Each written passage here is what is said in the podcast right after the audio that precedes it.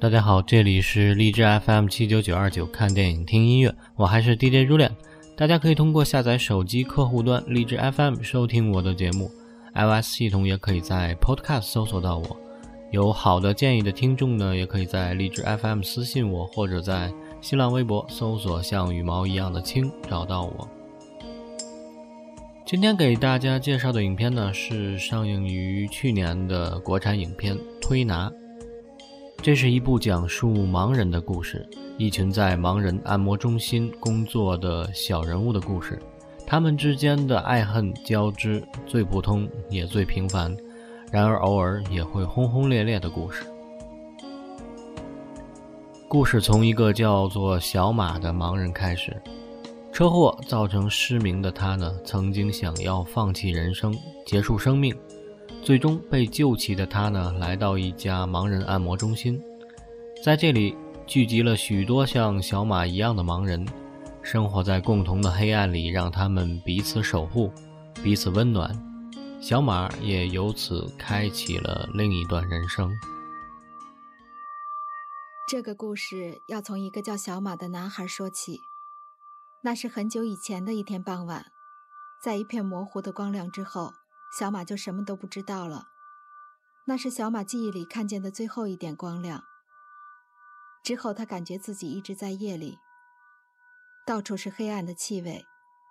一场意外的车祸夺走了小马的眼睛和他的妈妈。小马什么也看不见了，只能听见声音。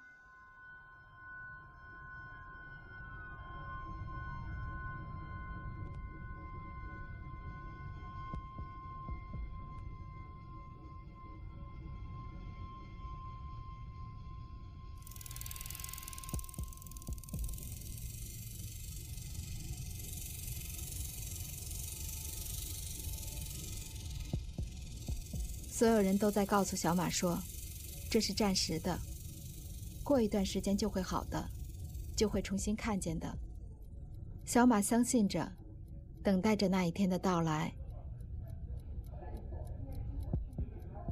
很长时间过去了，小马终于知道了，所有人都在骗他，都在撒谎。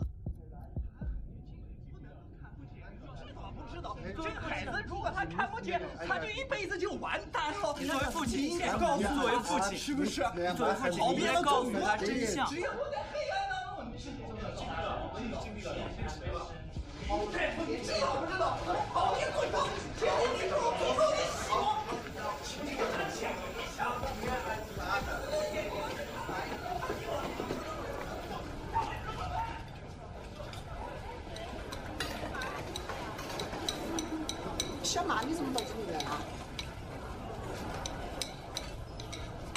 吃饭？你吃过了没有？我这里有饭，吃一点啊。来，小马，放好，慢慢练啊。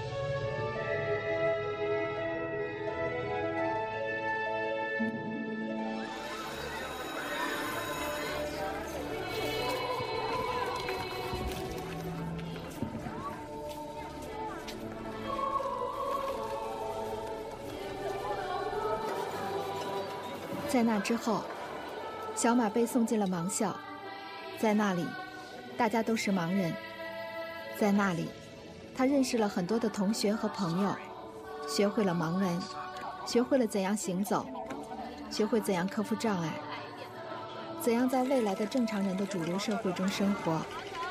也是在那里，他也学会了推拿。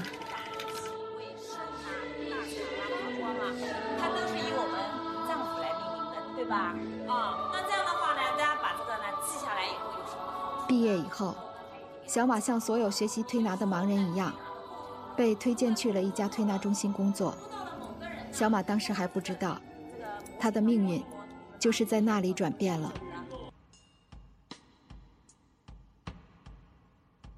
推拿中心的老板有两个，张宗奇为人低调随和，技术过硬；另一个老板则爱好广泛，诗歌跳舞无一不精。用现在的话说呢，沙福明就是一个文艺青年，而且呢，心底里他对于爱情和婚姻有着强烈的渴望。那是一家叫沙宗奇的推拿中心，有两个老板。一个叫张宗奇，张宗奇的眼睛毁于一次儿时的医疗事故，他总是有很多客人，从来不说废话。另一个沙福明就不一样了，处事张扬，除了中医和推拿，他的兴趣还在别的方面。那是人们拼命挣钱的疯狂岁月，也正是盲人推拿的黄金时代。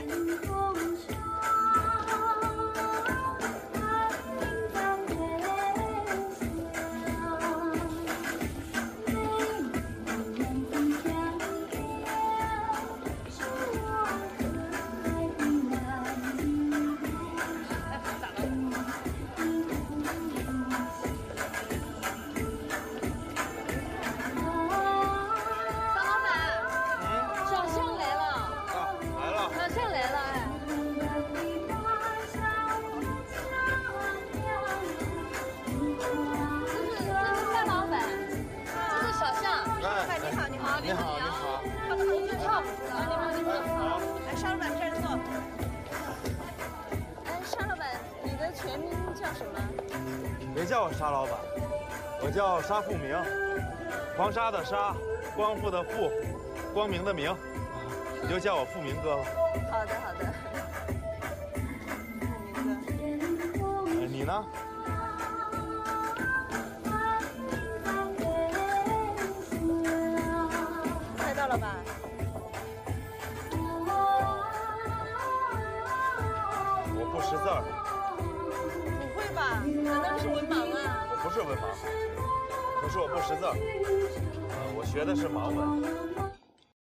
然而，由于是盲人，沙富明的相亲屡次失败。这次虽然女方很喜欢他，但是女孩子的父母还是最终的阻拦了。然而，沙富明呢，并不气馁，仿佛心底总有着对于爱的难以言表的追逐和向往。尤其是对于正常人生活中那种五颜六色、丰富多彩的向往。这是一种年轻的文字，它的创造者姓黄，叫黄楠。有了这种文字啊，所有的盲人一下子有了眼睛，有许多盲人都成了教师、作家和音乐家。嗯，我对盲文，你说，你说。我们在听，来给你倒点水。这都是你自己自学的？对，自学。另外，我对诗歌，这个小纵知道，知道的。对诗歌比较有研究，谈不上研究。你还懂得蛮多的嘛？啊，我喜欢三毛，孩子我也是很欣赏的。抱歉，抱歉，没事没事。你看刚才讲多好，这是多好的一次难得学习机会。哎，我们来是干什么的？我们是来跟女儿相亲的，不是来听她上课的。这矛盾吗？我到远方去，不好意思啊。哎，没关系。See you later。沙富明的相亲又一次的失败了，但他没有放弃，在那一刻。他突然意识到一种比相亲更动人的东西，那东西就叫做主流社会。盲人们一直拥有一个顽固的认识：他们把有眼睛的地方叫做主流社会。丰收之后，荒凉的大地，人们取走了一年的收成，取走了粮食，取走了马。娄烨电影作品《推拿》根据毕飞宇同名小说改编，编剧马英丽，摄影曾健，录音。富康，美术。杜爱林，作曲。约翰·约翰逊，剪接。孔静雷、朱琳，制片人。奈安、李玲。导演。娄烨，主要演员有。郭晓东、秦昊、张磊、梅婷、和黄轩、黄璐、姜丹，以及韩之优、黄君君、王志华、穆怀鹏、孙科联合参加演出。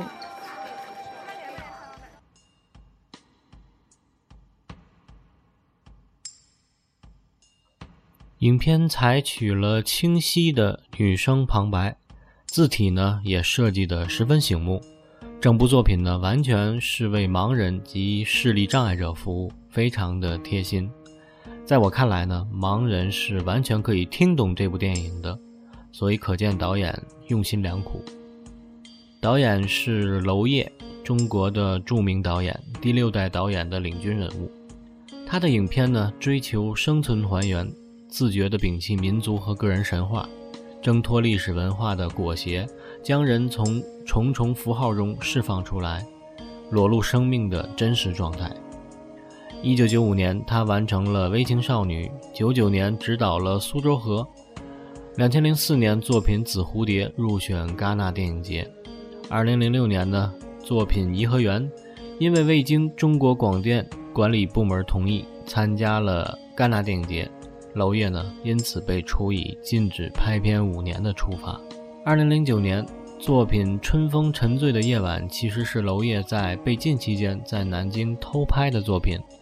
他携该片参加了第六十二届法国戛纳电影节，并于五月十三日在戛纳电影节首映，获得第四十七届金马奖最佳剪辑和最佳原创电影音乐，以及最佳音效提名和最佳男主角提名。二零一一年，导演的影片《花》为第六十八届威尼斯国际电影节威尼斯单元日的竞赛片。二零一二年，解禁后的娄烨导演了影片《浮城谜事》，回归公众视线。推拿的编剧马英丽是娄烨的妻子，大陆的纪录片导演。另一位编剧也是《推拿》这部小说的作者毕飞宇。六四年生于江苏，他的代表作品有《青衣》《平原》《慌乱的指头》《推拿》等等。二零一一年八月，长篇小说《推拿》获第八届茅盾文学奖。作曲约翰尼·约翰逊是冰岛新音乐场景中最活跃的人物之一。作为作曲家和演奏家。约翰逊那庄严的、渐长的、旋律优美的、令人难忘的音乐，在过去几年里正悄悄地吸引了更多的听众。他为不同风格的音乐人谱写和制作音乐，还为多部戏剧、纪录片谱曲以及电影长篇配乐。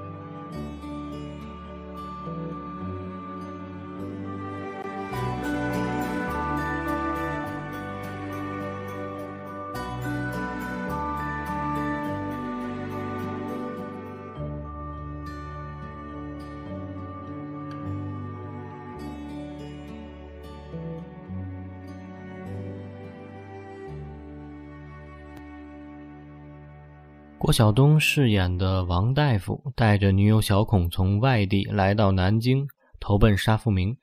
两个人其实是私奔，小孔不顾家人的劝阻，为了爱情，跟着王大夫一路北上。王大夫也努力工作的攒着钱，为了让小孔过上安稳的生活。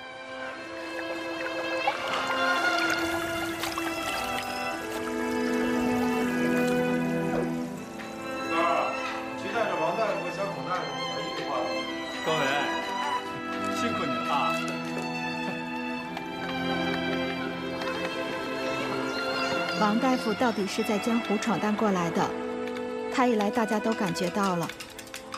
无论是手艺还是挣钱，都是这一行当里的高人了。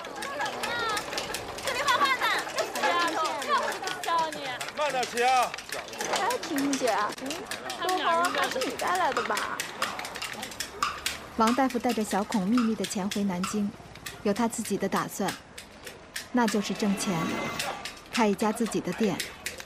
早一点让心爱的小孔当上老板娘，过上黑咕隆咚的本分日子。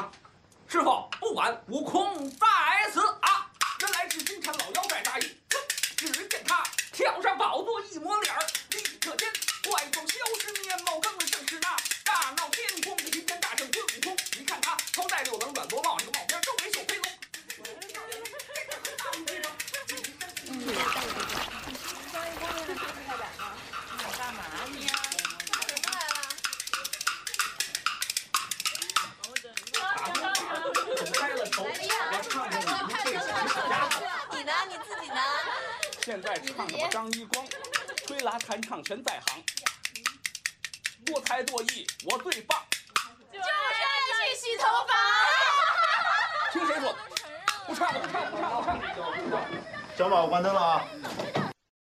小孔的成熟的女人气息唤醒了小马的欲望，从胡思乱想到神情恍惚，连一起的同事都感觉到了，尤其是张一光。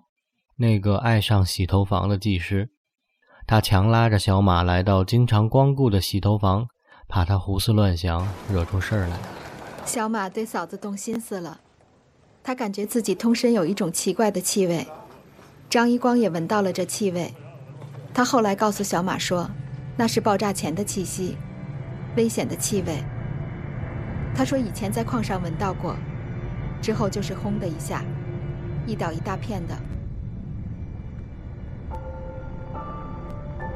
多亏张一光的眼瞎了，在一次意外中，飞来的石头刮去了他的眼睛，眼一瞎，却把什么都看清了，得救救这位迷了途的小兄弟。嫂子的脾气能大想还不是白想，就你这么别扭，迟早就要出事儿了。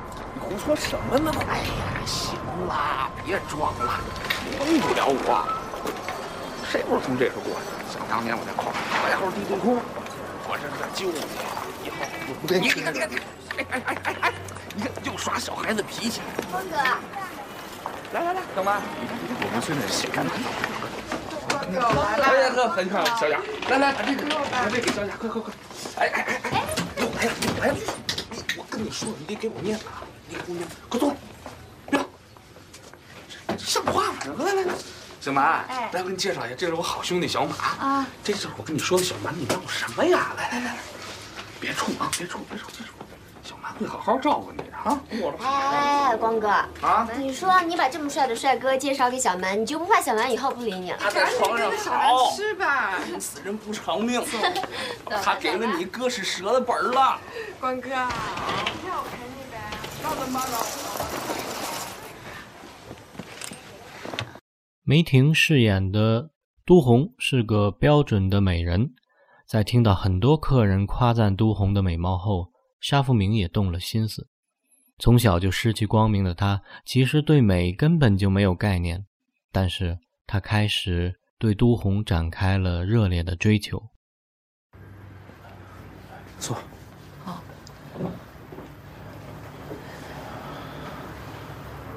都红，求求你告诉我，我就是想知道，啊，就在你身上。你还摸到了，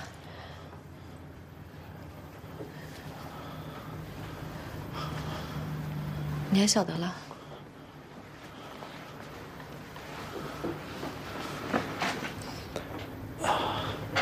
还是不晓得。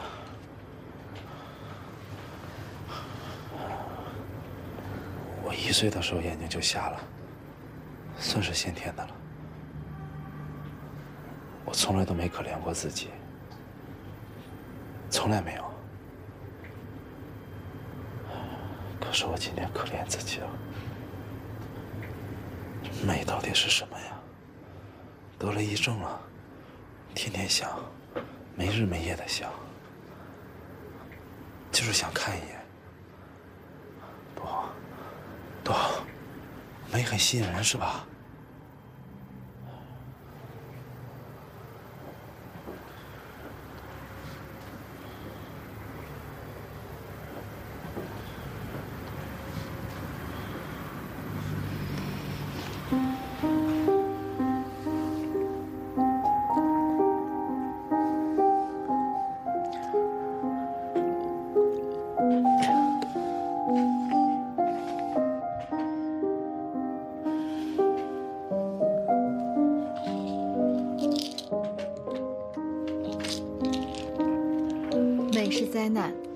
它降临了。沙富明摸到了都红长相的气息，他还不能正确的了解一个女子的长相具有怎样的重要性，但他已经知道了一件事：长相也是爱情。他要留住都红。是我，沙老板。都红，你不要再跟我讲那件事情了，还行。讲什么事啊？就什么美不美的，那对我来讲根本就没有意义。我觉得那就像个笑话。这怎么能是笑话呢？那怎么不是笑话？事情没发生在你身上，你当然不觉得了。他们每个人每天都那样子讲我，你小点声，嘘，小点声，急什么。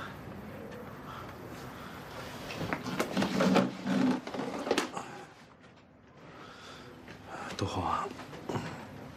其实我就是希望你能留在推拿中心，一直留下。那这不成交易了，沙老板？这怎么成交易了呢？那怎么不是交易啊？那那要是我不答应你，你不就把我轰走了吗？那我那就不是交易啊？那那当然是交易了，而且是最肮脏的交易。那我什么时候说你不同意，我把你轰走了？这说话说的，咱就一句话，你心里就一点都不爱我？你以为你是爱我，其实就是你的虚荣心迷恋上一个概念，仅此而已。那不叫爱情，你还晓得啊？没有哪个女人是看不到爱情的，眼下的女人尤其看得到。东红大饼客人等着急了。是的嘛，吊人烦死了。冷静。王大夫的弟弟赌博借了高利贷，高利贷找上门来威胁他们的父母。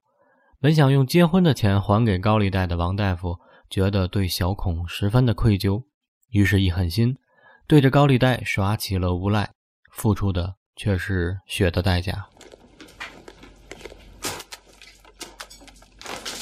儿子，你不能这么做，儿子。你想好了？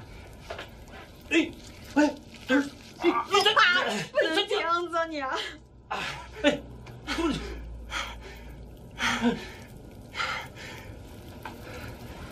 知道我们家子最爱什么？姐。你见过在大街上讨饭的瞎子吗？你不能啊，儿子。见过。啊啊啊！讨饭，我也会。但我不能，我们也有一张脸，我们要这张脸，我们还爱这张脸。老大，你不要这样子。我得拿自己当人，我得拿自己当人，你们懂不懂？拿自己当人。不能这样啊你！哎呀，是儿子，你不要这样样了，不能这样。啊！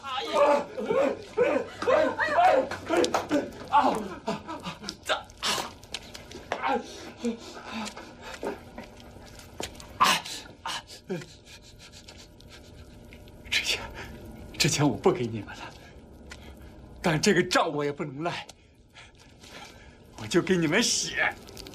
哎呀，儿子，你你不要这样子呀，不能这样。看，我，我，我就，我就，我就这么点私房钱，我，我都给你们了啊，我都给你们了，够了，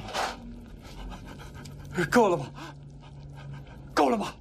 啊，这还有一条命，我就别问我够了吗？够了。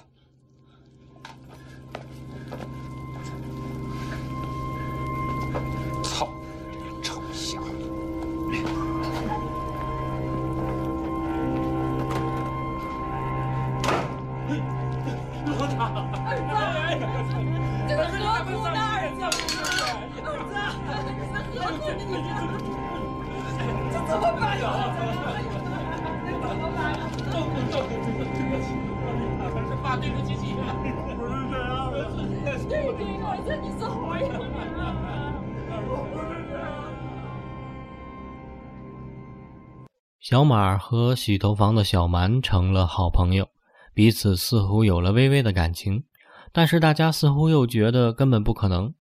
犹犹豫豫的两个人，在一次小蛮的接客过程中，终于爆发了冲突，爆发出的是愤怒，同样也是爱情的火花。小马被警察抓了，张宗奇接回了小马，打算批评教育。小马静静地坐在房间的长椅旁边，坐着都红。其实都红是有点喜欢小马的，他一边安慰着小马，似乎也在诉说着自己内心的苦闷。是啊，爱情也许就是这么曲折，你爱着他，他却爱着另一个人，兜兜转转，无法预测，只能等待。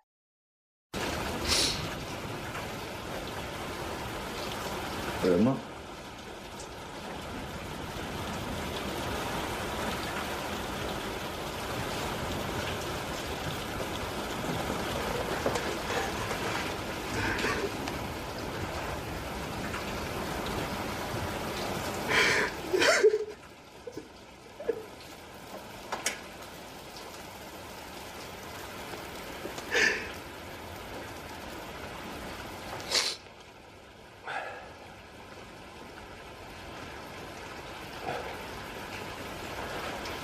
想哭你就哭，不要憋着。我为什么想哭？那不哭也好，那就憋到呗。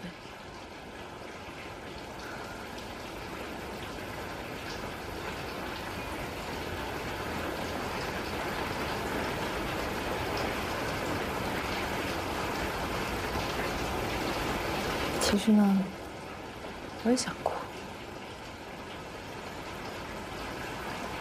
为什么想哭？每个人的眼泪不一样，但是想哭的念头是一样的。所以呢，我不哭。我才不哭呢，哭有什么用啊？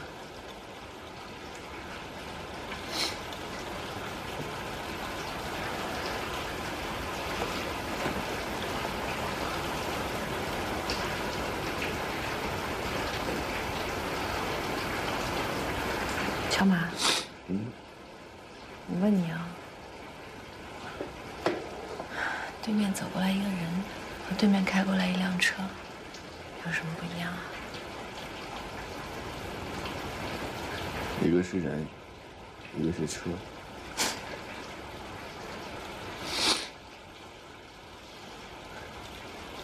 对面走过来一个人，你撞上去了，那就是爱情。对面开过来一辆车，你撞上去，那是车祸。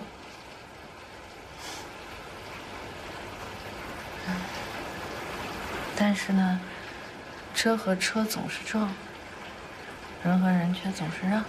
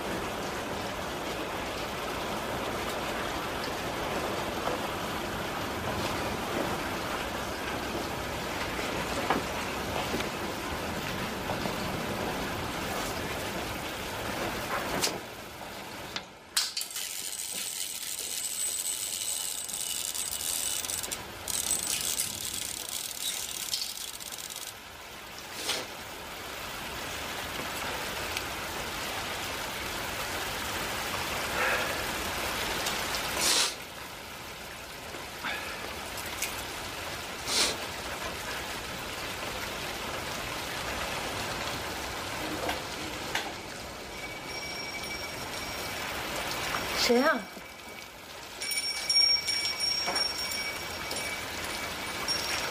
沙老板。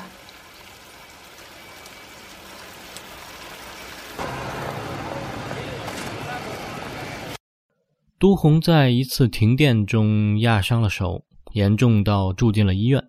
沙福明很难过，筹钱为都红看病。那次打架事件之后呢？意外的让小马恢复了些许的视力，虽然不是很清楚，但足以模糊的见到所有人。他来到洗头房，第一次见到了小蛮的脸。从那天起，两个人消失在了众人的视线里，不辞而别了。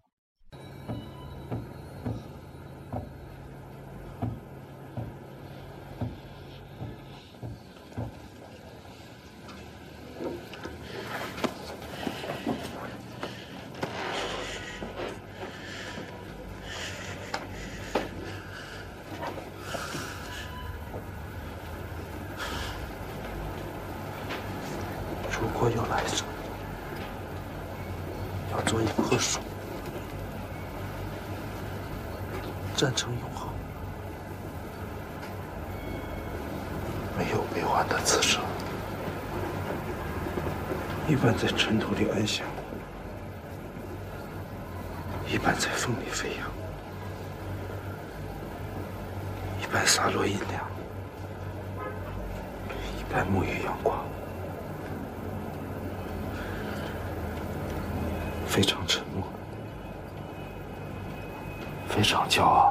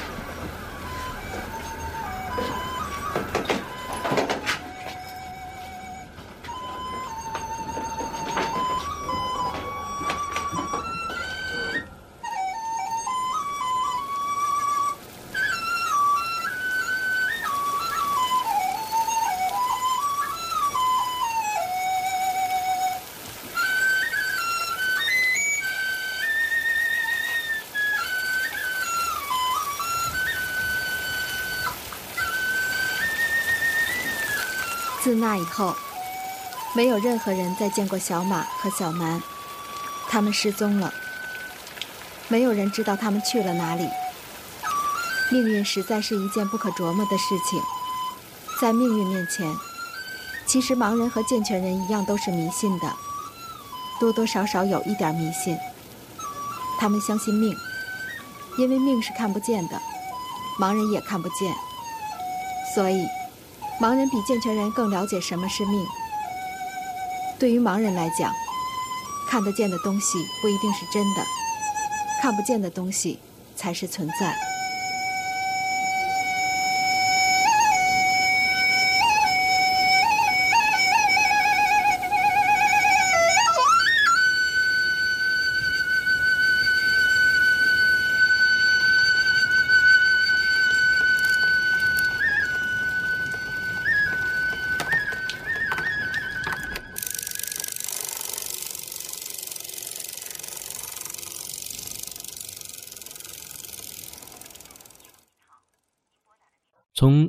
回来的都红，为了不给大家添麻烦，留下一封信，偷偷的走了。悲伤的沙富明为此身体险些垮掉。不久之后，推拿中心也解散了，大家各奔前程。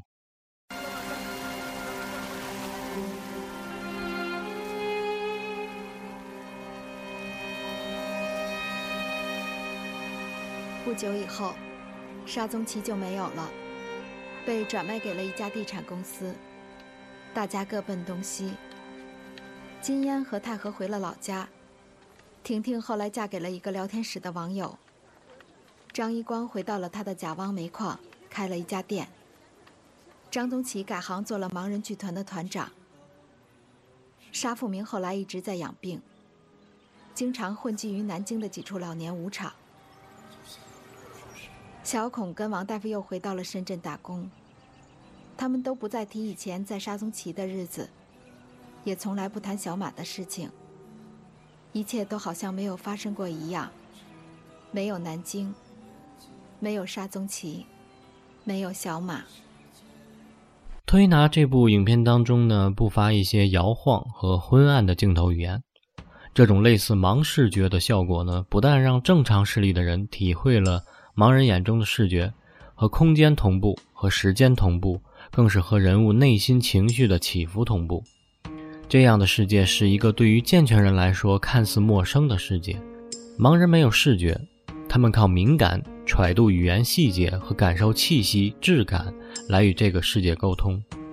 电影中仿佛真正的生出了一双眼睛，第一次真正的带领大家细致地观察着这个世界。对于这个世界，我们或许不比盲人知道的更多，我们也不比别人主流。或许就像电影中所说的，命运是看不见的，所以盲人比明眼人也许更了解这个世界。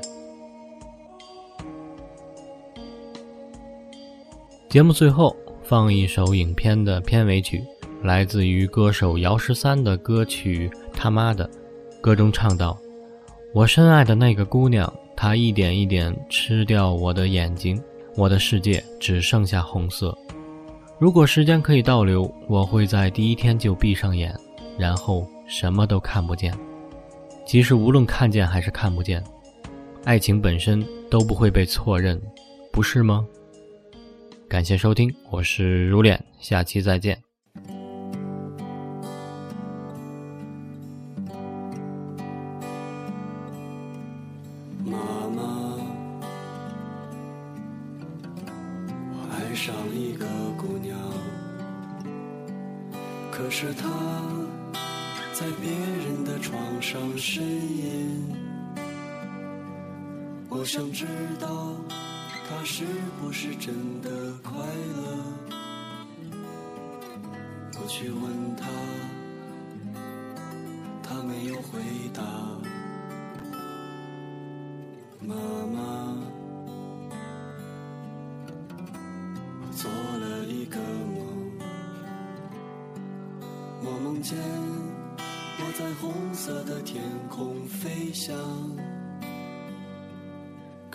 妈妈，我知道我没有翅膀，所以我死了，就像我出生一样。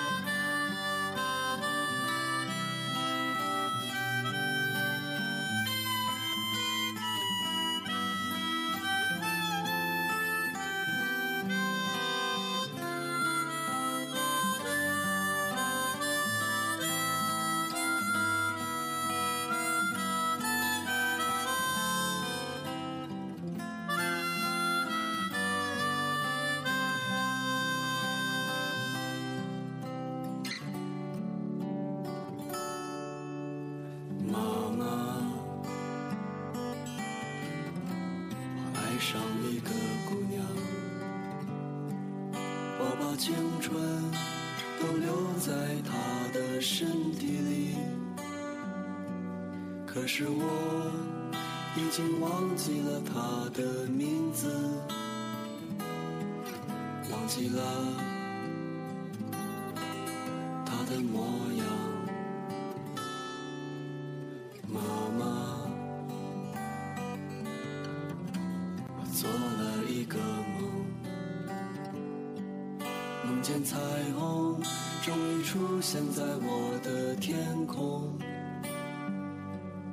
可是我已经忘记了彩虹的颜色，彩虹的尽头会是什么样子？我深爱的那个姑娘，她一点一点吃掉我的眼睛，我的世间只剩下红色。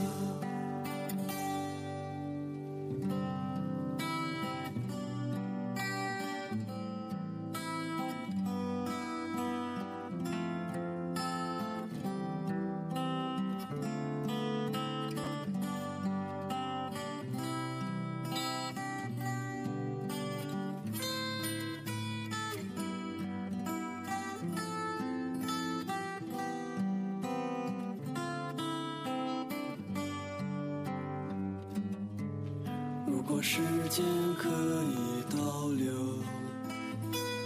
我会在第一天就闭上眼，然后什么也看不见。